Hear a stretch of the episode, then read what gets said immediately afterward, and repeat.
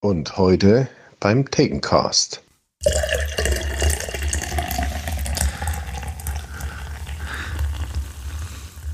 Geil. And now, time for some amusing and human experiments. When you see motion pictures, a few drinks or a short beer Makes us see the difference between right and wrong. As a result, The more alcohol you take, you get a true picture of what really happens. A picture that you could never see in any other way. Now let's take three drinks. Halli, hallo, hallöle, willkommen zu Drei Männer und einem Film, dem Movieback Ticken Podcast. Ich bin's du und heute habe ich mir was ganz Besonderes zur Begrüßung ausgedacht, nämlich ich sage einfach Hallo Kühne, Hallo Max. Da werde ich direkt mal einhaken und äh, werde es noch ein bisschen fancier machen. Hallo Stu und hallo Max. Das Hallo. war das gleiche, habe ich mir gerade Ja toll, jetzt kann ich es ja nicht das dritte Mal aufbringen. Ahoi, ahoi. Mein Gott, wenn das schon so startet, dann kann es nur gut. Ja, genau.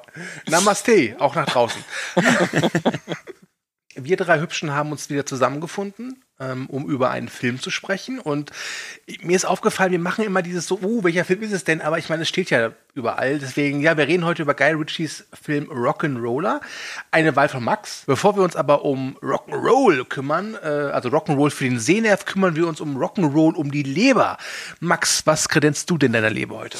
Also ich habe äh, heute einfach ganz spontan, ohne mir irgendwas beizudenken, zum Corona Extra gegriffen in der kleinen Dose und danach zum Runterspülen ein Gösser Naturradler in Reminiszenz an das frühere Mitglied. Ich starte jetzt mit dem Corona. Sehr schön. Mm.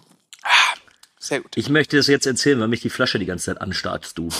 Ja, ich möchte im Vorfeld hinausschicken, dass mir Kühne heute Nachmittag, glaube ich, war es, ein Foto geschickt hat von seinem Bier.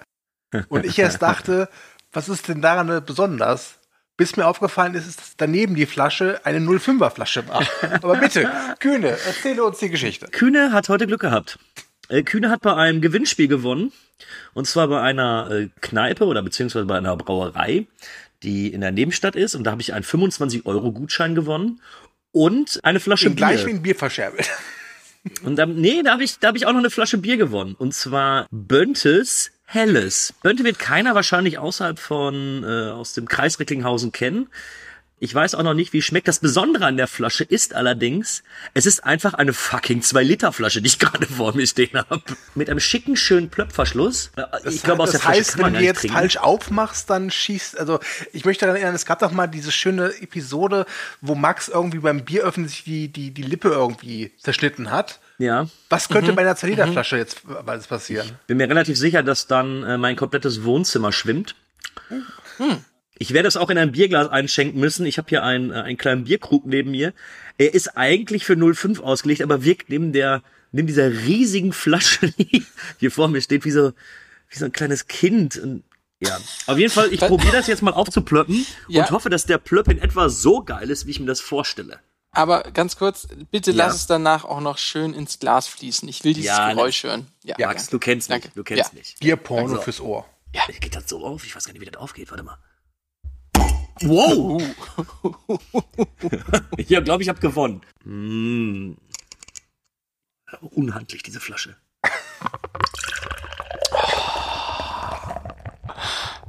Schön. Richtig schön. Und genau jetzt haben wir äh, 780 neue Zuhörer gewonnen. Geil. Ey, ich, ich schütt, ich schütt ab sofort immer um. So, ich werde es jetzt mal probieren. Oh. Oh, das ist süffig. Ah. Ich könnte mir vorstellen, dass vielleicht heute doch die ganze Flasche dran glauben muss. Und dann entschuldige ich mich schon, äh, wie ich nachher klingen werde. Oh, ist das Okay. lecker. Dann bin ich das Schlusslicht und äh, ja, es tut mir leid, aber ich habe kein Bier. Ich habe kein alkoholisches Tränk, Getränk vor mir. Ich darf nicht. Ich hatte eine OP am Magen und ich darf leider nichts mit Kohlensäure trinken und auch kein Alkohol. Es tut mir leid. Wie lange noch? Ich glaube, dass ich glaube, dass ich beim, beim, nächsten Thekencast wieder ein Bier trinken darf oder irgendwas Alkoholisches. Das, das glaube ich schon. Aber aktuell darf ich das nicht und will es auch nicht, weil, Ja, weißt du, wenn man so eine OP am Magen hatte und man irgendwie jetzt tagelang nur Flüssignahrung zu sich nehmen kann oder konnte und sich jetzt aktuell freut, dass man seit zwei Tagen püriertes essen darf. In diesem Sinne, das gab es ja schon häufiger, dass aus gesundheitlichen Gründen auf das äh, alkoholische Getränk verzichtet wurde. Wir respektieren das. Jetzt habe ich dir die ganze Zeit nicht zugehört. Was trinkst du jetzt eigentlich dann? Ich habe einen Bitburger. ja, nee, hast du jetzt Wasser oder Tee oder was? was, was? Ich habe tatsächlich einmal stilles Wasser und einmal einen ungesüßten Tee mit dem Namen Waldbeergenuss. Ja, auf nehme ich nur einen. Ich habe übrigens den ersten 05er Krug schon leer. War auch eine lange Pause vorhin. Oh, der ist aber auch lecker. Ich hoffe jetzt gerade, dass dieser Krug nur 04 ist. Weil sonst mache ich mir echt Sorgen. Okay, damit sind wir gewappnet, zumindest einer von uns für den jetzt kommenden Ich schenk noch mal nach. Wollt ihr es noch mal hören? Ja, bitte. Oh, ist das schön. Wartet. Ai, ai, ai, ai. Du kannst das Glas gar nicht schräg halten, weil die Flasche einfach so groß ist.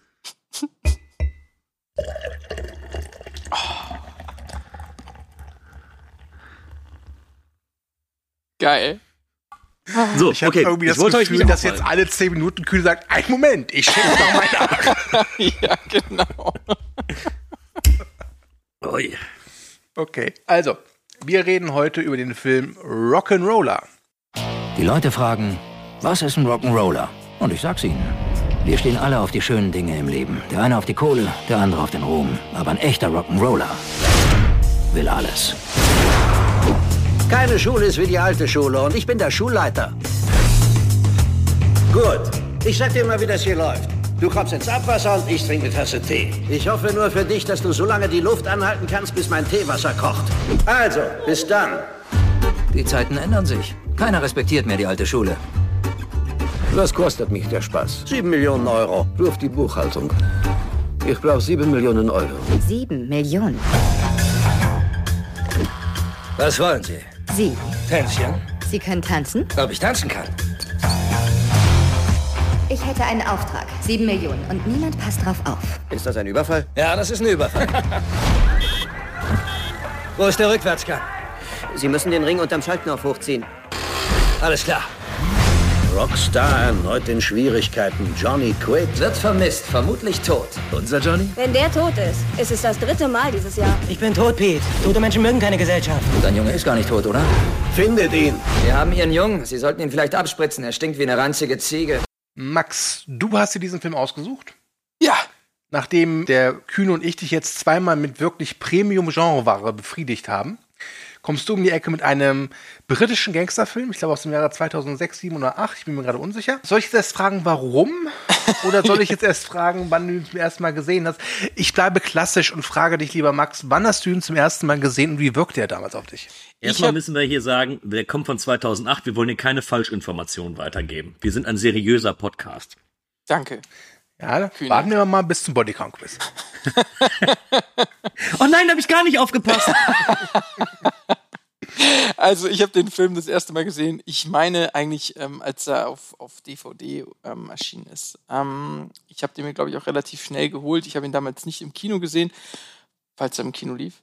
Lief er okay. Und war eben, äh, ja, ich, ich mag Guy Ritchie. Ich ähm, fand seine ersten beiden Filme grandios, beziehungsweise ähm, Snatch, ich mag ich nochmal noch mal einen Ticken mehr, sage ich mal, und ähm, habe mich dementsprechend darauf gefreut, einen Guy Ritchie zu sehen. Und ich war damals auch eigentlich nicht enttäuscht. Ich habe den sehr als sehr gut in Erinnerung gehabt und habe ihn auch immer noch ähm, in Erinnerung gehabt. Habe auch festgestellt, dass ich ihn jetzt insgesamt schon viermal gesehen habe.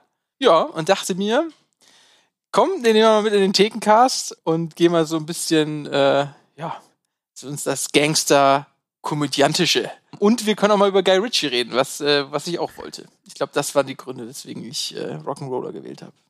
Okay, Kühne, wie war es bei dir oder ist es bei dir? Ja, ich habe Rock'n'Roller vorgestern das erste Mal gesehen. Hab aber damit jetzt fast alle Lücken von äh, Guy Ritchie geschlossen. Mir fehlt nur noch dieser ähm, Swept Away. Wollte gerade fragen, der, der hoffentlich jedem fehlt. Also Swept Away habe ich nicht gesehen und sein äh, Aladdin habe ich auch nicht gesehen. Ich muss aber dazu sagen, dass ich mich mit dem Werk von Guy Ritchie erst relativ spät auseinandergesetzt habe. Also ich würde mal behaupten, erst so mit Sherlock Holmes und da hatte ich ihn auch noch nicht wirklich als äh, Regisseur auf dem Schirm. Und ich glaube, gekriegt hat er mich dann tatsächlich äh, mit King Arthur, also 2017. Und dann habe ich auch erst äh, Bube Dame König Gras und Snatch nachgeholt und äh, mir vor kurzem auch diesen unerträglichen Revolver dann mal angesehen. Also der war richtig scheiße. Da hätte ich mich auch aufgeregt, wenn du den gewählt hättest. ähm, Ja. Und tatsächlich, ich habe das Cover mal gesehen, aber habe ihn nie mit irgendetwas in Verbindung gebracht. Also für mich war äh, Rock'n'Roller bis vorgestern quasi irgendein Film. Aber wir werden ja noch ein bisschen genauer drauf eingehen. Nee, nee, ich finde nicht. Was? Wir machen jetzt, das war's. Ja, gut, war dann kann ich Themencast. trinken. äh, Vielen Dank. Ist gut, dann muss ich äh, nicht mehr versuchen, nicht zu lallen. Das, das freut mich. ähm, ich äh, finde ihn so im Mittelfeld der Guy Ritchie-Filme bisher. Hm. Aber dazu später mehr. Okay. Ja, ich habe den Film damals, als er rauskam, auf DVD mir ausgeliehen und da zum ersten Mal geguckt und dann, glaube ich, vor ein paar Jahren noch mal, als er, glaube ich, bei irgendeinem Streamingdienst, Netflix, Amazon, keine Ahnung, in der Flatrate war und jetzt halt eben, ich glaube, am vor drei, vier Tagen noch mal zur Auffrischung. Ich finde, das Rock'n'Roller ist so der große Comeback-Film von Guy Ritchie, der ja davor den Revolver gedreht hat, der ja wirklich untergegangen ist. Der war Und, äh, scheiße. Sag mal, wie ist, der war scheiße. Nein, ähm, ich finde Revolver ist nicht gut, aber glaub mir, im Gegensatz zu Swept Away ist das ein Meisterwerk, denn ich habe Swept Away gesehen Oh. und der ist wirklich furchtbar. Ich hatte auch immer das Gefühl, halt, dass Rock'n'Roller so die, die, die Rückkehr von Guy Ritchie ist, nachdem seine Ehe mit Madonna ja so die, ja, die ähm, Boulevardpresse so ähm, erobert hat und das mit Rock'n'Roller eher wieder so zum, zur Regie zurückgekehrt ist, weil da war es halt nicht mehr wichtig, mit wem er verheiratet ist. Ich glaube, da war er auch schon längst wieder geschieden von der Frau, sondern halt eben was Filme er dreht. Und ich habe Guy Ritchie tatsächlich kennengelernt mit seinem ähm, Erstlingswerk Bube, Dame, König Gras, den ich sehr, sehr toll finde, weil er so was Raues hat. Ich mag auch Snatch. Ich bin aber im Gegensatz zu, zu Max mehr der Fan des Erstens, also von äh, Bube, Dame, König Gras. Dieses Und- Mal Team Snatch. Also Team Max. Ja, du, es ist absolut okay. Es sind beides echt gute Filme. Muss aber sagen, damals wie heute hatte ich mit Rock'n'Roller so meine Probleme, die jetzt mit dem Jahren etwas größer geworden sind. Und ich will auch sagen, muss auch sagen, ich kann mittlerweile Guy Ritchie nicht mehr so richtig sehen, also seine Filme zumindest. Ähm, Aladdin, muss man sagen, ist halt, du merkst ja nicht, dass es ein Guy Ritchie-Film ist. Also wenn er nicht am Ende steht, Directed by Guy Ritchie, hättest du auch denken können, das ist halt ein Film von Max Mustermann oder sowas, ne? Aber ich bin tatsächlich dem Stil von Guy Ritchie relativ überdrüssig. Das ist mir jetzt nochmal klar geworden, als ich Rock'n'Roller gesehen habe. Bevor wir jetzt aber vielleicht uns darum kümmern, muss ich eine Sache sagen, die mich komplett umgehauen hat, die ich komplett vergessen habe, denn Jared Butler spielt damit. Das habe ich total vergessen. Und für mich ist Jared Butler so, so, so, so Actionstar der unteren A, oberen B-Liga. Weißt du, Olympus has fallen und der ganze Kram. Aber dass der einen Gangster spielt, oder das habe ich komplett, weiß Das ich. ist, das ist so witzig, weil es mir genau andersrum ging. Ich wusste noch immer, es ist Jared Butler in der Hauptrolle, aber dass da ähm, Idris Elba und, und ähm, Tom Hardy. Tom Hardy seine, seine Sidekicks spielen und er quasi durch 300 gerade, ich sag mal, in der Rangliste über den beiden stand damals und einfach von denen überrundet wurde, finde ich echt witzig. Hatte ich überhaupt nicht auf dem Schirm. Äh, ganz kurz, bevor wir in den Film reingehen, bist du, weil du gerade davon gesprochen hast mit Guy Ritchies Art und sowas, hattest du denn bei seinem neuen hier, bei dem Cash Truck, das Gefühl, dass es ein Guy Ritchie-Film ist?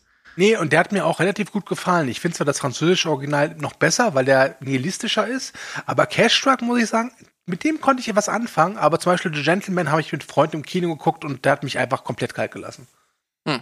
Okay. Schade. Also Gentleman fand ich wieder gut und ähm, Cash Truck muss ich noch sehen. Also mir fehlt eigentlich auch nur Swept Away und die beiden neuesten, also Cash Truck und der Operation Fortune, der ja noch kommt erst noch. Ja, witzig. Ich wollte eigentlich mit einer Freundin, die sollte ja, glaube ich, schon im März oder im Februar rauskommen. Und dann hatten wir uns eigentlich schon zu einem Kinodate verabredet, bis ich dann irgendwie herausgefunden habe, scheiße, der, der läuft noch gar nicht. Und ich glaube, der hat momentan gar keinen Kinostart, oder? Der hat aktuell keinen Kinostart, ja. Grüße gehen raus an Steffi, wir holen das nach. Gut, wollen wir in den, in den Film hineingehen, in Rock'n'Roller, bevor wir uns um alle anderen Filme fassen von Guy Ritchie. Ich kann es jetzt schon sagen. Ich würde noch lieber über alle anderen Filme sprechen, weil ich noch nicht weiß, wie ertragreich mein Beitrag in diesem Podcast dazu sein wird, was den Film Rock'n'Roller angeht. Pass Ähm, auf, ganz einfach, Kühne. Nachgießen und nachdenken. nein, nein, Kühne, lies einfach die Inhaltsangabe vor. Ja, ja, genau. 17 Seiten die Inhaltsangabe hier. So, okay, ich lese die Inhaltsangabe vor. Lenny ist ein Gangster der alten Schule und weiß, wen man schmieren muss. Er hat alle großen Tiere fest im Griff, Bürokraten, Bo äh, Broker und Bandenchefs. Wenn er zum Hörer greift, lösen sich Behördenprobleme in Luft auf. Doch Lennys rechte Hand Archie erinnert ihn immer wieder daran, dass London zur Drehscheibe sich wandelnder Zeiten wird. Mächtige Mafiosi aus dem Osten, hungrige Straßenganoven und alle, die sich auf den Ebenen dazwischen tummeln, wollen die Businessregeln der Unterwelt zu ihren Gunsten ändern. Wer im richtigen Moment zupackt, kann Millionen abstauben. Wer ein Stück vom Kuchen abhaben will, muss integrieren, übers Ohr hauen und Samthandschuhe zu Hause lassen. Während sich die tollen Hechte und die kleinen Fische gegenseitig die Brocken wegschnappen, plant Lenny seinen letzten ganz großen Coup. Und dabei spielt ausgerechnet Rockstar Johnny Quid, Lennys angeblich toter äh, Stiefsohn, das Zünglein an der Waage. Hm. Danke. Ja, ist relativ nichtssagend jetzt erstmal, ne? Ja, es geht halt darum, dass dieser Lenny ist halt der Obermufti-Gangster von London und der möchte halt mit einem großen russischen Gangster ein Geschäfts machen und der russische Gangster gibt ihm als Pfandleih sozusagen ein wertvolles Gemälde, was halt eben paar Mal den Besitzer wechselt, unfreiwilligerweise und dazwischen gibt's halt noch äh, einige kleinere Gangster wie One Two oder äh, Handsome Bob und die werden auch noch mit reingerissen. Und das Ganze wird erzählt aus der Perspektive von Archie, der linken Hand von Lenny. Und es ist halt ein typischer Guy Ritchie-Film. Also so ein Gangster-Guy ich, ich habe ja Ritchie-Film. jetzt die Inhaltsangabe schon vorgelesen und jetzt das jetzt ja nicht nochmal alles wiederholen müssen, ne? Gut, dann macht das halt. Weißt du, Ja, ich bin- ich ich habe hier so ein schönes Candy Crush-Spiel auf meinem Handy, das spiele ich jetzt. Ich finde es sehr erstaunlich, dass diese Inhaltsangabe gerade von Lenny ausgeht. Für mich ist Lenny irgendwie so ein bisschen der Gegenpart. Also ich würde echt nicht ähm, sagen, dass ich den Film aus seiner Perspektive sehen will, obwohl es schon Sinn ergibt, dass er schon irgendwie auch so die, der Haupthandlungsstrang ist. Aber für mich, ich, meine Emotionen gehen eigentlich nur bei One Two und Mumbles und den ganzen Jungs mit. Den harten Jungs, wie sie heißen. Bei mir geht da überhaupt keine Emotion mit. Oh. Ich finde, der Film hat das Problem, dass er sich tatsächlich auf viel zu viele Charaktere ähm, Hm. bezieht und im Gegensatz, und auch wenn ich jetzt die, die anderen äh, Guy Ritchie-Filme dann nochmal irgendwie in, ins Gespräch bringen muss, im Gegensatz zu den anderen finde ich nicht, dass die hier so außergewöhnlich sind. Sie bekommen alle keine, in meinen Augen keine richtige Charakterzeichnung und dementsprechend ist es mir tatsächlich auch wie beim Stu ist es mir fast egal, was sie tun. Ich habe es bei Snatch geliebt, dass jeder so irgendwie so sein eigenes Ding hat und so alle so so so unterschiedlich sind. Aber sind, wenn Sie mal ganz ehrlich, Mumble, äh, One Two und eben auch äh, Handsome Bob, die unterscheiden sich nur in dem, dass Handsome Bob schwul ist. Die Oder hätte ich halt, die hätte ich zusammengefasst als die harten Jungs. Also die hätte ich als Crew, als die drei Jungs. Aber da finde ich, sticht halt schon Jared Butler so ein bisschen als für mich Hauptperson heraus. Das sind die anderen beiden sozusagen schon einen Schritt zurück. Den identifiziert man sich eigentlich, finde ich, auch überhaupt nicht. Eigentlich geht's ähm, darum, was Jared Butler macht und wie heißt er eigentlich in der Rolle? Ja, das ist One Two, oder? One Two, ja, ja. Ja, genau, genau. Der übrigens im Haus mit der Hausnummer 34 wohnt. Sehr gut. Ich finde, wir folgen eigentlich ähm, viel mehr One-Two und die anderen sind sozusagen so Beiwerk. Und ich finde auch, er ist, soll, sagen wir mal, soll für Lacher und für vielleicht emotionalen Anteil sorgen. Wenn du, wenn, wenn er, wenn er kurz davor ist, gefoltert zu werden oder wenn er, wenn er, wenn er von den Jungs, äh, von den, von den Russen verfolgt wird, ich glaube, da ist er schon eindeutig der, mit dem man sich da identifizieren soll. Ja, aber ich finde, das schwankt immer. Und das ist eben der, für mich der große Kritikpunkt. Also generell, ich mag diese, diese Guy Ritchie Gangsterfilme eigentlich ziemlich gerne, weil da immer so, ich mag die abgedrehten Typen dabei. Und ich verstehe auch jeden, der irgendwann sagt, ey, ich, ich bin dem Ganzen irgendwie überdrüssig und ich will das nicht mehr oder ich, ich kann es nicht mehr sehen. Aber ich mag das eigentlich gerne, diese, diese durchgeknallten Personen, die da irgendwie in ihrer Situation, in der sie sich befinden, da entweder zusammenarbeiten müssen oder sich zusammenraufen müssen oder sowas. Aber hier ist es mir ein bisschen, ein bisschen zu viel. Also er hat, ich habe manchmal den Fokus verloren, aber ich weiß nicht genau, woran es lag. Ja, aber das ist das, was ich äh, meinte vorhin, dass es ähm, tatsächlich nicht so in Erinnerung bleibt und alles so ein bisschen seicht vorübergeht. Ein bisschen seicht vorüberzieht. Hatte ich anders in Erinnerung. War ich selber jetzt beim neuen Sehen eben, ja, ein Stück weit, ja, enttäuscht ist übertrieben, aber das hat mich nicht mehr so mitgerissen, wie ich das eigentlich erwartet habe und wie ich ihn auch in Erinnerung hatte. Von daher, ich kann das schon nachvollziehen. Mein großes Problem ist, ich finde ja, dass Bube Dame König Gras und Snatch, wie gesagt, die haben noch sowas genuin Raues einfach. Die wirken frisch und ehrlich und vor allem auch cool, aber natürlich cool. Rock'n'Roller hingegen ist halt wirklich komplett borniert in seiner Coolheit. Wir haben ja schon vor zwei, drei Ausgaben bei Underworld schon gesagt, dass dieses penetrant auf cool getrimmte echt nervig ist. Und ich habe das jetzt hier bei Rock'n'Roller auch wieder entdeckt, wo es mir irgendwann auch wo es mich irgendwann wirklich nur noch genervt hat. Und ganz schlimm fand ich die Figur dieses Rockstars Johnny Quidd, gespielt von Toby Cavill. Das yep. war eine Figur, die fand ich einfach unerträglich. Das stimmt. Und das ist halt auch total schade, weil das der Titelgeber ist. Auch so ein bisschen die Erklärung, was ist ein Rock'n'Roller? Er will alles haben. Das versandet so und ist so, das, das, also das ist lächerlich fast schon. Ja, zumal er will ja nicht alles haben. Er will ja nur Drogen haben. Ja, genau. Und, und, und aber es, es heißt, er will alles. Und das Ende ist dann noch, ähm, dass er jetzt the real Rock'n'Roller wird. Was ist das für ein billiger, für eine billige Steigerungsform? Er ist der real Rock'n'Roller. Und das soll noch teasern für einen zweiten Teil. Damals habe ich mich echt auf den zweiten Teil gefreut, als ich das erste Mal gesehen habe und dachte, da wird mal einer kommen. Jetzt äh, habe ich nichts mehr jemals davon gehört, dass das jemals mal kommen würde. Jetzt, wo ich ihn nochmal wieder sehe, auch verständlich. Aber das ist, das geht total unter. Und das verstehe ich auch, was du da meint, von wegen cool aufgesetzt. Also etwas Rock'n'Roller zu nennen, dann noch ähm, das versucht zu erklären, was ein Rock'n'Roller sein soll und dann passt es überhaupt nicht auf die Person, die es betrifft. Und der sagt am Ende, nachdem er die Drogen losgeworden ist, er will jetzt der real Rock'n'Roller werden. Das ist so, das ist echt schwach. Mit einer der Szenen, die ich am nervigsten fand, war die, wo er irgendwie vor einem Club oder in einem Club oder einem Konzert zu Subways Rock'n'Roll Queen irgendwie so einen äh, Türsteher niedersticht. Das ging mir ja, nicht zu weit, aber das war auch so, wo ich dachte, boah, ey, das ist einfach nur, was, was kann ich bringen, damit es gerade cool ist, damit diese Figur ziemlich abgefuckt oder total cool wirkt. Und das wird dann hier relativ rabiat, brachial durchexerziert. Und das ist sehr schade, denn der Cast ist exquisit muss man mhm. einfach sagen. Ja. Äh, ich habe sehr großen Spaß gehabt, äh, Tom Wilkinson als äh, Gangsterboss Danny Cole zu sehen. Ich glaube, der hatte da auch viel Spaß. Mark Strong ist eigentlich immer eine gute Hausnummer, wie ich finde. Ja, sind ja, sie auch. gut. Aber da, da kannst du ja weiter aufzählen. So Tom Hardy geht immer, Idris Ilba geht äh, fast immer außer in Hobbs und Shaw. Äh. ich, ich muss sagen, dass also bei Thandy Newton, was die Szene, wo sie voll für mich gewonnen hat, ist, wo sie mit Jared Butler tanzt. Und ich finde, die, die Szene ist auch für mich fast die einzige, also so richtig, also, ja, einzig ist jetzt übertrieben, aber die, die ich richtig feier, wenn die so richtig schlecht tanzen. Und es kann ruhig gewollt schlecht sein, das ist mir vollkommen egal. Das ist so, ich find's witzig. Ich find's richtig witzig, die beiden tanzen zu sehen auf diese unglaublich schlechte Art und Weise.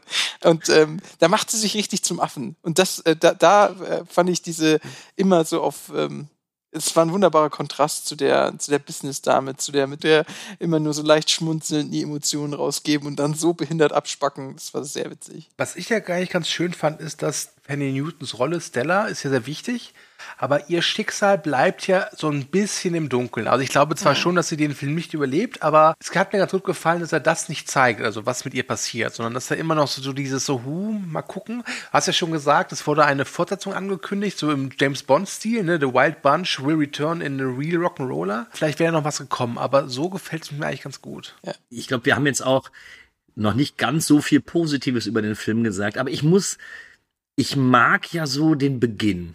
Also auch diese, diese Idee oder auch das, das Grundsetting, das finde ich eigentlich ziemlich geil. Wenn dann einfach die Buchhalterin von irgendeinem russischen Mafiosi sagt, hey, pass auf, ich möchte auch noch Geld verdienen, ich verrate jetzt einfach Leuten, wo die eben dann sieben Millionen von diesem Russen klauen können. Das finde ich erstmal gar nicht schlecht. Und da, da hätte sich, glaube ich, eine, eine coolere Geschichte draus entsponnen, wenn man nicht so viele Nebenkriegsschauplätze gehabt hätte. Ich weiß nicht, ob Rock'n'Roller so in zwei Filme aufgeteilt irgendwie besser gewesen wäre. Ja, oder man hätte einfach ein paar Sachen cutten können. Also allein die das Management mit Ludacris und Chris, ähm, wie heißt der andere? Jeremy Piven, die beiden als, als, die hätten wir einfach komplett streichen können. Hm. Die waren ja vollkommen irrelevant für die ganze Handlung. Und auch nicht witzig oder irgendwas. Einfach wegcutten. Was du auch immer bei Richies Gangsterfilmen hast, du hast ja immer so eine Kerngruppe, ne, im, äh, Bube da im König Gras, Mhm. das ist halt diese, diese Gauner-Truppe. In Snatch ist es Jason Statham und Stephen McGraham. Ähm, und jetzt hier ist es halt eben One Two und Mumbles und ein bisschen auch Handsome Bob. Aber irgendwie, also Snatch hat ja schon viele Figuren, aber ich finde, bei Snatch hat es halt hinbekommen, dass die ein gutes Pacing haben, dass da ein Ja. guter Rhythmus drin ist, dass der genau wusste, welche Figur ist wichtig, welche ist nicht so wichtig, wen stelle ich wo hin, wen positioniere ich wo. Und bei Rock'n'Roller wirkt das für mich einfach so, Richie hatte irgendwie Ideen für gut über ein Dutzend Figuren und weiß aber nicht so richtig, was soll er mit denen anfangen. Ja, und er weiß auch irgendwie nicht, was er mit der Situation machen soll, in der die sich befinden. Ich meine, die haben jetzt einfach mal 14 Millionen und die machen aber gar nichts damit, sondern sitzen dann weiter in ihrer kleinen Bar und äh, pokern da ein bisschen oder so. Es kommt auch nie raus, also die wissen ja selber auch gar nicht, dass sie in Gefahr sind, was auch irgendwie, was ich auch irgendwie ein bisschen komisch fand, weil ich nicht das Gefühl hatte, da jetzt mitfiebern zu müssen, weil ja die Hauptdarsteller ja nicht mal wissen, dass sie da irgendwie auch nur annähernd in Gefahr sind oder so. Ich weiß nicht, das, das ist ja auch alles erst am Ende, oder? Dass die, dass die, dass die Russen sie entdecken und dann ähm, ist er ja definitiv in Gefahr und dann werden sie schon abgeführt und, und Lemmy präsentiert. Das ist ja schon im Prinzip das Finale. Davor befinden sie sich ja eigentlich nicht wirklich in Gefahr jemals. Diese ganze Szenerie, wenn sie von den Russen gejagt werden, die fand ich gut, weil ähm, es ist ja so, dass sie dann irgendwann total K.O. sind, nicht mehr können, trotzdem immer Ja. weitermachen. Ja. Und Ja. das Schöne war, ich als Zuseher hatte irgendwann auch das Gefühl, ich dachte, boah, hör er nicht auf mit der Szene, aber es ging immer weiter und immer weiter. Und da muss ich sagen, doch, das hat er gut gemacht. Ich liebe die Verfolgung. Das ist für mich äh, zweite Pluspunkt. Wie die, wie die, wie, wie die Russen in den Gängen, in den Gängen abgehängt werden oder in diesem Die Russen fand ich Gang. sowieso geil. Also da, Das, die ist, das hat fast einen bitteren Beigeschmack in der aktuellen Situation, wenn sie ihre Kriegsnarben zeigen und was sie alles sozusagen Boah, mitgemacht ja. haben und überlebt haben. Das war echt bitter, sich das so Ich anzuschauen. möchte sagen, Aber dass ich kühnes Äußerung, die Russen werde ich geil besser mal rausschneiden werde und für eventuelle Erpressungsversuche benutze. ja, ich schick dir auch so eine große Flasche Bier, wenn du wieder trinken darfst.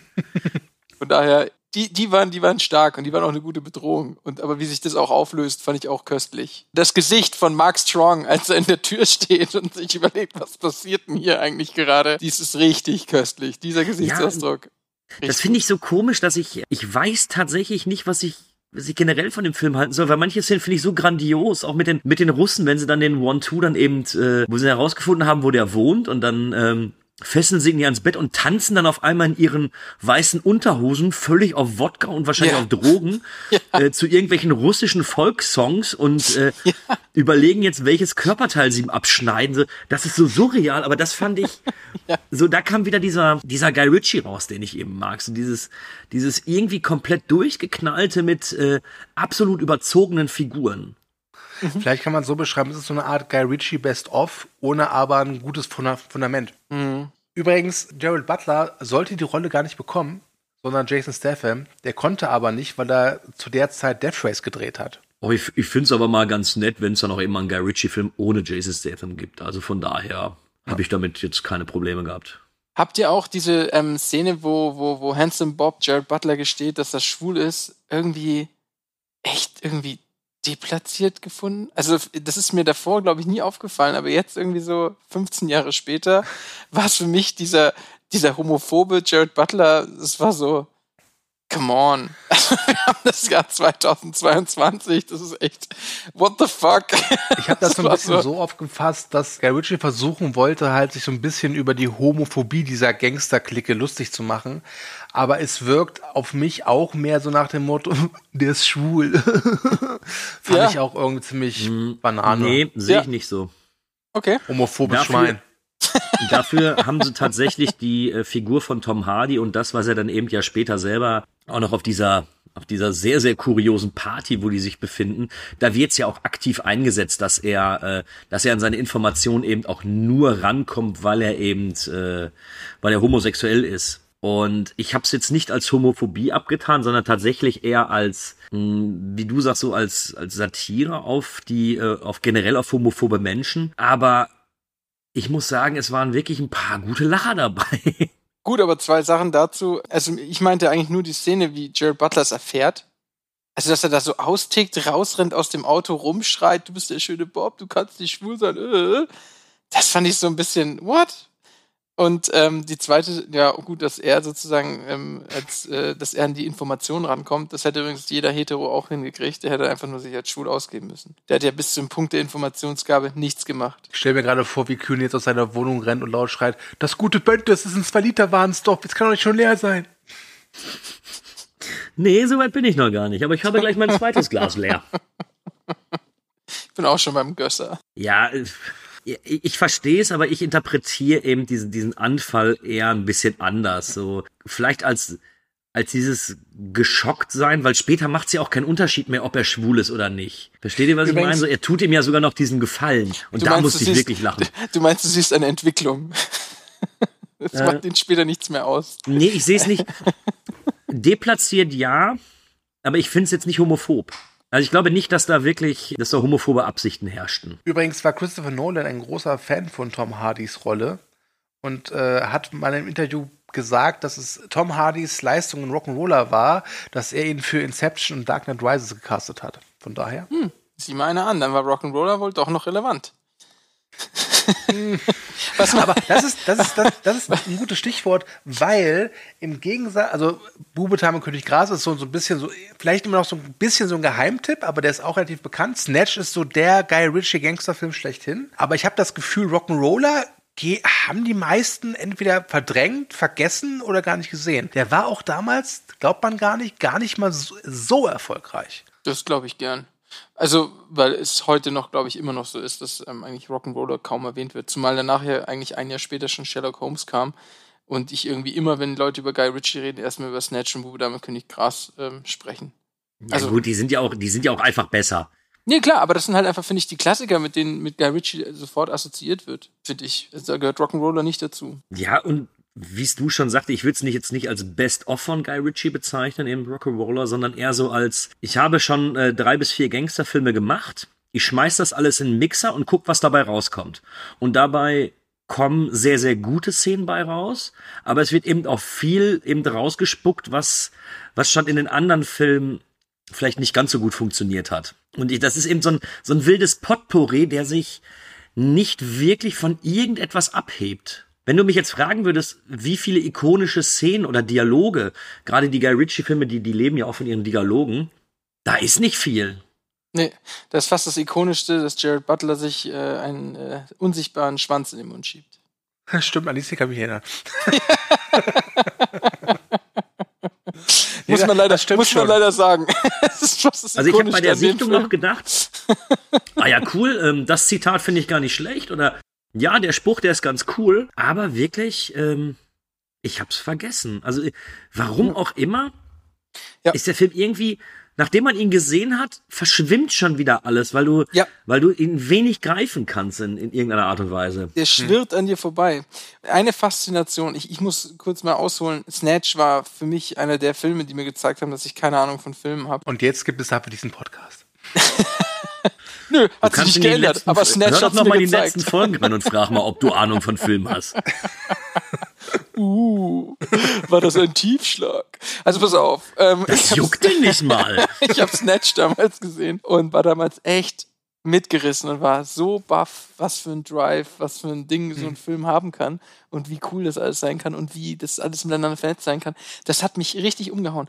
Ich erwähne das deswegen so, weil meine Frau mit mir zusammen Rock'n'Roller gesehen hat und sie hat noch nie einen Guy Ritchie-Film gesehen. Und das war ihr erster Guy Ritchie-Film und sie fand den gut. Sie hat Rock'n'Roller gesehen und hat gesagt, oh, ich finde den gut, ich fand so. Und ähm, da dachte ich mir so, ja, weil dieser Drive, ähm, glaube ich, auch da vorhanden ist, weil auch da sozusagen die Geschichten so zusammengeführt werden, weil auch da die Faszination schon irgendwo davon ausgeht, dass eben auch wieder coole Gangster und was weiß ich was, ähm, sie aufeinandertreffen in verschiedensten Konstellationen und dann das und das passiert und der trifft dann auf den und hast nicht gesehen. Und das alles eben auch sehr schön präsentiert wird, aber der halt einfach im Vergleich zu allem anderen, was er eben in dieser Art, also Guy Ritchie in der Art gemacht hat, einfach der Schwächste ist. Oder vielleicht noch besser als Revolver, ich weiß es nicht. Revolver Ah. war schon Kernschrott. Ja, okay. Wobei Revolver, finde ich, ist auch eine ganz, ganz andere Art von Film, ne? weil er sich da diesem Gangster-Mythos ja auch ganz anders annähert. Aber es ist eine andere Geschichte. Genau, Bube Dame König Gras, Snatch, was die ausgezeichnet hat, ist halt ein Rock'n'Roller nur noch schwach, rudimentär, aber eben schon auch noch irgendwie vorhanden. Ich glaube tatsächlich, wenn ich noch nie äh, Snatch oder Bube Dame König Gras gesehen hätte und mit Rock'n'Roller eingestiegen wäre, würde es mir genauso gehen Ja. wie meine Frau. Äh, wie meine, nee, wie deine Frau. Pardon, es tut mir leid. Habe ich da was verpasst? Habt ihr da irgendwie so ein Kommunding am Laufen oder so? Freie Liebe, Hippie. Alter, Was soll ich ich sagen? hab- Es war Gemeinschaftsmittwoch. Also, ähm, Nein, weil wenn man das einmal nicht kennt, dann wirkt es halt auch wirklich frisch und neu und Genau. äh, Ja, rasant genau. und auch Ja. spaßig. Aber wie gesagt, ich, ich hab's halt nicht, äh, das war nicht mein erster Guy Ritchie-Film. Es ist auch äh, vergleichbar wie mit Wes Anderson. Wenn du zum ersten Mal, sag ich mal, Francis Patch guckst und das ist dein erster Wes Anderson, wirkt es auch total innovativ, neu und schön. Wenn du aber davor schon acht von Filmen von dem gesehen hast, dann ist es halt einfach nur der neue Wes Anderson-Film. Stimmt. Apropos, gibt's eigentlich ein Every Guy Ritchie Honest Trailer? Every Guy Ritchie Film Honest Trailer? Ich bin gerade froh, dass du nicht gefragt hast, ob wir mal einen Wes Anderson-Film hier besprechen. Äh, keine Ahnung, ich glaube nicht. Ich habe, glaube ich, noch nie einen Wes Anderson-Film gesehen. Oh Gott, nein. Hey, cool. Wann hat denn der so gemacht? Egal, lassen wir das. Egal. Da, da, da steigen wir jetzt nicht auch noch ein. Wir, wir haben mit Guy Ritchies Komplettwerk eigentlich schon genug vor. Es gibt eine schöne Sache, eine schöne Anekdote zum Film, die ich wirklich amüsant finde. Wir haben ja schon erklärt, dass Guy Ritchie eine Zeit lang mit Madonna verheiratet war, the Queen of Pop. Und das war eine Ehe, die ja wirklich durch die Presse ging. Diese Beziehung war Teil einer Spielfilmreihe namens Star Stories ähm, aus dem Jahre 2006 und dort wurde Guy Ritchie gespielt von einem Auto, äh, von einem Darsteller namens Matt King. Laut Guy Ritchie hatte er diese, diesen Spielfilm nie gesehen und der muss auch ziemlich schrecklich sein, aber dieser Darsteller Matt King wurde tatsächlich gecastet für Rock'n'Roller. Der spielt eine Figur namens Cookie. Angeblich Ah, soll Matt Cookie. King Guy Ritchie erst nach Ende der Dreharbeiten gestanden haben. Hör mal, Junge, ich habe nicht gespielt. Ja, ich dachte, das ist eine nette Geschichte, aber anscheinend nicht. Nee, es ist, hatte- es ist erstmal eine Geschichte, aber ich habe mir gerade überlegt. Los geht's! Ja, das war der, ich muss gerade überlegen, das ist der Typ, der so ein bisschen, ähm, der hat, glaube ich, die deutsche Übersetzungsstimme von Steve Buscemi und, und, und, und, und, sah dann auch noch so ein bisschen so aus. Ich habe doch Ja, Wes glaub, du gesehen. Aber das tut gerade nichts zur Sache. Ich entschuldige mich gerade an der Stelle mal. Kurze Frage, was haltet ihr von diesem, in Anführungszeichen, Twist, dass Lenny dieser Informant ist, der der Polizei jahrelang immer Informationen gegeben hat? Ich glaube, dass es beim ersten Mal gucken bei mir schon so war, dass ich dachte, okay, der Typ ist es. Relativ früh. Also ich hatte zwei Vermutungen. Entweder dachte ich, es sei äh, Gerald Butler oder eben äh, Lenny. Aber äh, die Geschichte, da sind wir eben wieder auch bei dem Punkt. Das wird auch gar nicht so sehr thematisiert. So, den, da wird gesagt, so ja, ich war im Knast. Ja, natürlich findet das jeder scheiße, wenn er in den Knast muss. Die, die Frage muss man ja überhaupt gar nicht stellen. Aber äh, ich hatte jetzt nicht das Gefühl, dass das die die Story oder sowas so richtig vorantreibt oder für irgendwen so ein ganz, ganz großer Anreiz ist, dass der Maulwurf gefunden wird, sondern es war dann irgendwann so, ach so, äh, ja, ich, ich könnte dir den Maulwurf geben, die Kontaktdaten. Ach ja, cool, dann, dann, dann machen wir das. Ja. Das war auch so, so, ein- so ein Nebenkriegsschauplatz, den es für meine Begriffe fast gar nicht gebraucht hätte. Und auf einmal das Finale war, ne? Stimmt. Es ist, es ist, es ist eigentlich läuft das ziemlich nebenher und auf einmal ist es sozusagen die Enthüllung am Ende. Ich hab, ich weiß leider wirklich nicht mehr, wie es bei meinem ersten Mal sehen war und jetzt für mich war es halt so, dass ich die ganze Zeit wusste, wer es ist. Deswegen, ähm, Frag doch mal deine Frau. ja, die schläft jetzt. Geht leider nicht. Aber ja, stimmt. Ist, ist fast, also eigentlich muss man ja sagen, wäre die ganze Russen-Story die, die man irgendwie am Ende zum Ende bringen hätte können, die dann eigentlich nur durch so einen halben Satz von Archie abgehandelt wird, dass er ihn umbringen hat lassen, ähm, um dieses Bild zu ergattern ganz am Ende. Das war's dann eigentlich. Aber ich wollte noch mal kurz sagen zu ähm, Ach, Benny war das so? Ja, das hat er gesagt. Das habe ich jetzt gerade, also das habe ich gar nicht so verstanden. Ich dachte Du irgendwie, hast dass ja auch der- schon knapp zwei Liter Bier intus. Nee, hatte ich noch gar nicht. Und als ich den Film geguckt habe, ja auch nicht. Nee, also den, den, den Story-Arc zum Schluss mit dem Russen, das habe ich auch nicht so ganz, so ganz begriffen. Also, dass er den jetzt umgebracht haben soll oder umbringen hat lassen, ich, okay. Ja. Wenn es so war, ist es aber auch schlecht gelöst, so. Weil irgendwie am Ende hast du noch so viele Handlungsstränge, die du in irgendeiner Art und Weise noch zu Ende bringen willst. Und dann sagt der Film aber, no, wir machen was anderes. Und dann ist eben dieser Schnitt, dass dann dieser Rockstar da rauskommt und also, also das, mit dem Ende hat das sich wirklich verbockt, finde ich. Ja, also das Ende wirkt zum, also stell dir einfach vor, nach gut drei Viertel von äh, Rückkehr der Jedi-Ritter wird gesagt, übrigens, Darth Vader ist an einem an Aneurysma gestorben. so ähnlich wirkt das auf mich Na, bei Rock'n'Roller. Nee, nee, das will ich. Nein, nein, nein, nein, nein, nein. Das lasse ich nicht zu. Ich finde, dass das Ende, erstmal mit Tandy Newton, finde ich es sehr geschmackvoll gelöst. Dass der Russe einfach nur sagt, Victor, komm rein, und er sagt, gib mir die Handschuhe und du weißt einfach, jetzt ist sie tot. Also für mich war das irgendwie eindeutig. Hm. Fand ich tatsächlich ziemlich hart, muss ich sagen. Hätte ich ähm, so nicht erwartet, wusste ich gar nicht mehr, muss ich sagen, was aus ihr geworden ist. Und dass sie für ihr Spiel mit dem Feuer quasi einfach wirklich ähm, von einem russischen Gangster umgebracht wird, man das auch nicht sieht und dann auch nicht mehr thematisiert. Ähm, zeigt aber auch ein bisschen, wie es sozusagen mit den Figuren bestellt ist, dass Guy Ritchie sich da eigentlich nicht wirklich drum kümmert. Ja, und aber, aber da, da hast du es ja schon. Jetzt geh mal ein Stückchen vor. Da hat ja Gerard Butler das Gemälde, um was es ja im ganzen Film übergeht. Und dann sagt er in so einem Nebensatz so, ja, ach so, ja, ich habe äh, das Gemälde für dich gekauft. Wobei ich das in dem Moment noch so verstanden hatte, dass er dieses Gemälde nur hat, dass sie sich daran ergötzt und dann eben auch ihn noch besser findet und vielleicht noch mal mit ihm in die Kiste springt. Es wird ja nicht mal gesagt, dass sie das mitgenommen hat oder du sie siehst mal irgendwie eine Szene, wo sie dieses Gemälde da rausträgt und plötzlich steht's bei ihr. Und zwar fünf Minuten, nachdem sie mit Gerard Butler geschlafen hat. Ich hatte persönlich das Gefühl, dass er zum Schluss ein bisschen faul wurde. Als ob der das Drehbuch geschrieben hat und ab einem gewissen Moment nicht mehr wusste, wie löse ich das Ganze jetzt, weil der Film darf ja nicht drei Stunden gehen. Ach so, ja, dann ist Lenny einfach der Maulwurf, weil mir fällt gerade nichts Besseres ein. Nee, nee, ich finde, Lenny wird schon immer auch als ziemlich widerliches Arschloch dargestellt. Und dementsprechend, dass der seine Strafe kriegt, das freut eigentlich den Zuschauer schon ziemlich. Und das passt auch sehr gut. Und dass Archie, der loyale Archie, dass er es sein darf, der vier verdammte Jahre, das ist, ähm, fand ich, fand ich, das hat mir gereicht. Also, dass, dass der da so seine Rache an seinem Herrchen nimmt, das fand ich, äh, das, das hat mir gereicht. Mir hat nur die, die, die, das, das Ende quasi mit dem, mit dem ähm, Russen und dem Stadtrat und was weiß ich was, da hätte man ein bisschen mehr draus machen können, als einfach irgendwann Jahre später zu behaupten, dass da abgeknallt wurde. Michael Finney. Ten years. Freddie Ed. Freddie Ed. Give him a five for a little bank job he's about to pull. Here's the time, and here's the place. Fraser Nash. Fifteen years. One, two, just a two stretch to calm the flash fucker down. Cousin Ronnie got six years because of you, you bastard. Mumbles thinks he's a clever boy, so give him a three. Michael Dexter. Eight years. The Jew twins. 14 years. The Jew twins. Fourteen years. Archie, he's as loyal as a dog, but he's getting a bit greedy. Four years. Four years for Archie. And of course me, Archie. Four long fucking years. Übrigens, wenn du als Stadtrat solche ähm, Vergünstigung kriegst von einem Gangsterboss, würde ich mir das auch überlegen. Unsere Jackie ist schon ein tolles Teil. Möchtest du Jackie kennenlernen? Mhm. Aber nur, wenn er mich hart rannimmt. oder hart rangeht, oder wie hast du gesagt? Ja, irgendwie sowas. Spendieren noch einen Drink.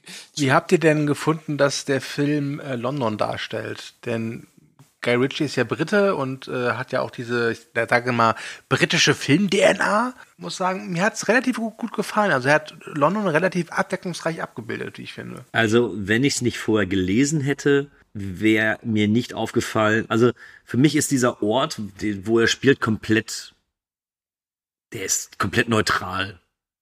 Also, mir ist jetzt nicht aufgefallen, dass er London nachgemacht Mir geht es gar nicht darum, dass du siehst, dass es London ist oder so. Darum geht's mir nicht. Aber einfach so diese, diese Lokalität. Ich finde halt eben, dass der Film es durchaus schafft, dieses Lokalkolorit abzubilden auf diverse Arten und Weisen. Ja, er hat auf jeden Fall mehr Schauplätze als Underworld. Wobei, was mir gefehlt hat, wenn die so die in diesem Gangsterclub sind, die trinken irgendwie kein Blut, die Gangster. Das hat mir ein bisschen gefehlt. Da war Underworld besser. Und ich glaube auch, dass Idris Elba mal so einen Latexanzug an, anziehen sollte. Und was ich auch schade finde, mir hat gefehlt, dass irgendwie Gerald Butler zu Beginn auf so einem Glockenturm sitzt. Und runterschaut und driften hat's ab. erklärt. Ja, das war aber auch gewollt cool. Ja. Nee, ich fand das ähm, schön. Also es gab irgendwie so dieses, dieses äh, Kneipenmilieu, in dem sich alle bewegen. Es gab die Fixerhöhlen, es gab die Reichen auf ihren Golfplätzen und irgendwelche riesigen Bauten, die errichtet werden in dieser Stadt, die niemals schläft und wo immer irgendwas Neues gebaut wird. Ich fand das auch ähm, eigentlich ganz gut eingefangen, ohne dass ich jetzt das Gefühl hatte, dass mir die ganze Zeit irgendwelche Londoner Wahrzeichen präsentiert werden, dass das jetzt alles in London ist. Ja. Ähm, ja. Ja, war okay, aber gut, ja. Ich würde jetzt nicht sagen, dass einer der Hauptdarsteller die Stadt ist. Ja, ihr kriegt's eigentlich auch ganz gut hin, die Vororte da immer ganz gut abzubilden. Also es ist, es ist erfrischend, dass es dann nicht immer in den Hochhausbauten äh, oder in den, in den vollen Straßen und sowas spielt, sondern dass er dann eben so diese, diese kleinen Vororte dann da mitnimmt. Das ist immer ganz nett. Ne, wo man sich dann auch eben vorstellen kann, dass sich da dann die Leute ein bisschen einfacher treffen, wo es nicht auffällt, wenn die dann in irgendwelchen Pubs dann da zusammensitzen, weil einfach kein Mensch in solche Pubs reingeht. Das ist ganz nett, aber wie gesagt, Warum solltest du auch in den Pub gehen, wenn du zwei Liter Bier da stehen hast? Kurze Frage, wenn wir das einordnen in sein, in Äh, Guy Ritchies äh, Film, Filmografie und mal jetzt die, ja, nennen wir sie jetzt mal die Gangsterfilme nehmen, also Bube, Dame, König, Gras, Snatch, Revolver, Rock'n'Roller und vielleicht noch The Gentleman, also als die fünf Filme. Welchen Platz würdet ihr Rock'n'Roller geben? Ich glaube, meine Top 4 würde, oder Top 5, auf Platz 1 Bube Dame König Gras, Platz 2 Snatch, Platz 3. Also ich würde, glaube ich, Revolver auf dem vierten Platz tun. Äh. Äh, weil, weil der halt echt, also der ist halt wirklich schwierig zu gucken, aber ich finde halt, da versucht er zumindest was Neues und deswegen möchte ich das dann schon ein bisschen honor- honorieren und ob du jetzt, ähm, ich glaube, dass mir Gentleman am, nicht, also den bin ich ja auf dem letzten Platz, der hat mir wirklich gar nicht gefallen, deswegen äh, dann Rock'n'Roll auf den dritten. Aber zwischen eins und zwei ist wirklich eine große Kluft bei mir. Ich weiß nicht mehr, wie ich Bube, Dame, König, Gras fand. Und das ist ein Problem. Ich, ich, ich, Tu Snatch auf eins, dann fühlt der Max sich nicht mal, nicht mal ausgeschlossen. Nee, also Snatch würde ich auf jeden Fall auf eins packen. Ähm, ich weiß aber nicht mehr, wenn ich mir gerade die Bewertung angucke, die ich gegeben habe, kommt der gar nicht so gut weg. Der Bube Dame König Gras. Ich weiß aber nicht mehr warum, weil der Film auch irgendwie komplett aus meinem, äh, aus meinem Gedächtnis verschollen ist. Kein Wunder bei zwei Liter Bier. Dann hau ich mal wieder rein. Hör doch jetzt Ähm, mal auf mit dem Bier da. Es ist erst ein Liter. Ähm, Gentleman mochte ich eigentlich ganz gern. Also ich habe jetzt momentan das Gefühl, dass ich den äh, Rock'n'Roller auf Platz 4 der 5 setzen würde. Ja, ich auch. Ne? Also wie gesagt, Revolver fand ich äh, furchtbar. Der war Ja. scheiße. Habe Ich ich, glaube ich, heute auch noch gar nicht überein. häufig genug erwähnt. Guckt euch niemals Revolver von Guy Ritchie an. Doch, den muss man noch mal gesehen haben. Ich will ihn mir auch noch mal sehen. Ich will noch mal wissen, wie das eigentlich war. Ich weiß, dass ich enttäuscht war, aber ich will wissen, warum. Ich wäre auch enttäuscht, wenn wir diesen Podcast sich langsam mal zum Abschluss bringen würden mit einem unserer liebsten kleinen Spielereien, nämlich dem Bodycount Quiz. Weil der Kühne sich ja schon so gefreut hat zu Beginn der Aufnahme, dass wir wieder ein kleines Bodycount Quiz machen, frage ich dich, lieber Kühne, wie viele Leute sterben laut der Website All Out of Bubblegum in Rock'n'Roller? Ich habe keine Ahnung. Das In einen haut klar. der bei den Krebse rein. Dann fliegt da noch einer bei den Krebse rein. Ich zähle gedanklich auch schon mit. Ja, Moment mal. Also jetzt on-screen oder off-screen? Es ist eine gute Frage. Also ich habe mal geguckt und laut der Website gibt es zwei Zahlen. Einmal die definitiven Toten, die man sieht und einmal halt die, wo man sagen könnte, okay, vielleicht, vielleicht ja nicht, vielleicht, vielleicht ja. Welche willst du denn jetzt? Das ist mir egal. Das kannst du kannst du dir aussuchen, was du nimmst. Kannst auch gerne beide Zahlen Ja, machen. komm, mach, mach mal zwei Zahlen. Ja, Dann kannst du auch mal ein zweimal Unentschieden geben. Ja, Dann kannst du auch mal ein Penner. Unentschieden geben oder ein 2 zu 0. Boah, jetzt mal ganz ehrlich. Sieht man denn überhaupt, dass da Leute erschossen werden? Kühne, wenn du schon so anfängst, wird es endet es immer in einer Katastrophe für dich. Es ist immer das Gleiche. Okay. Ja, so viele sterben da ja. nicht. Jetzt kommt gleich 34. Ja, jo, die Szene mit der Minigun, total vergessen. Ich, ich setze immer zu tief an. Ich nehme 50. Der. Ah, ja, ach, da ist ja, äh, ja, jetzt.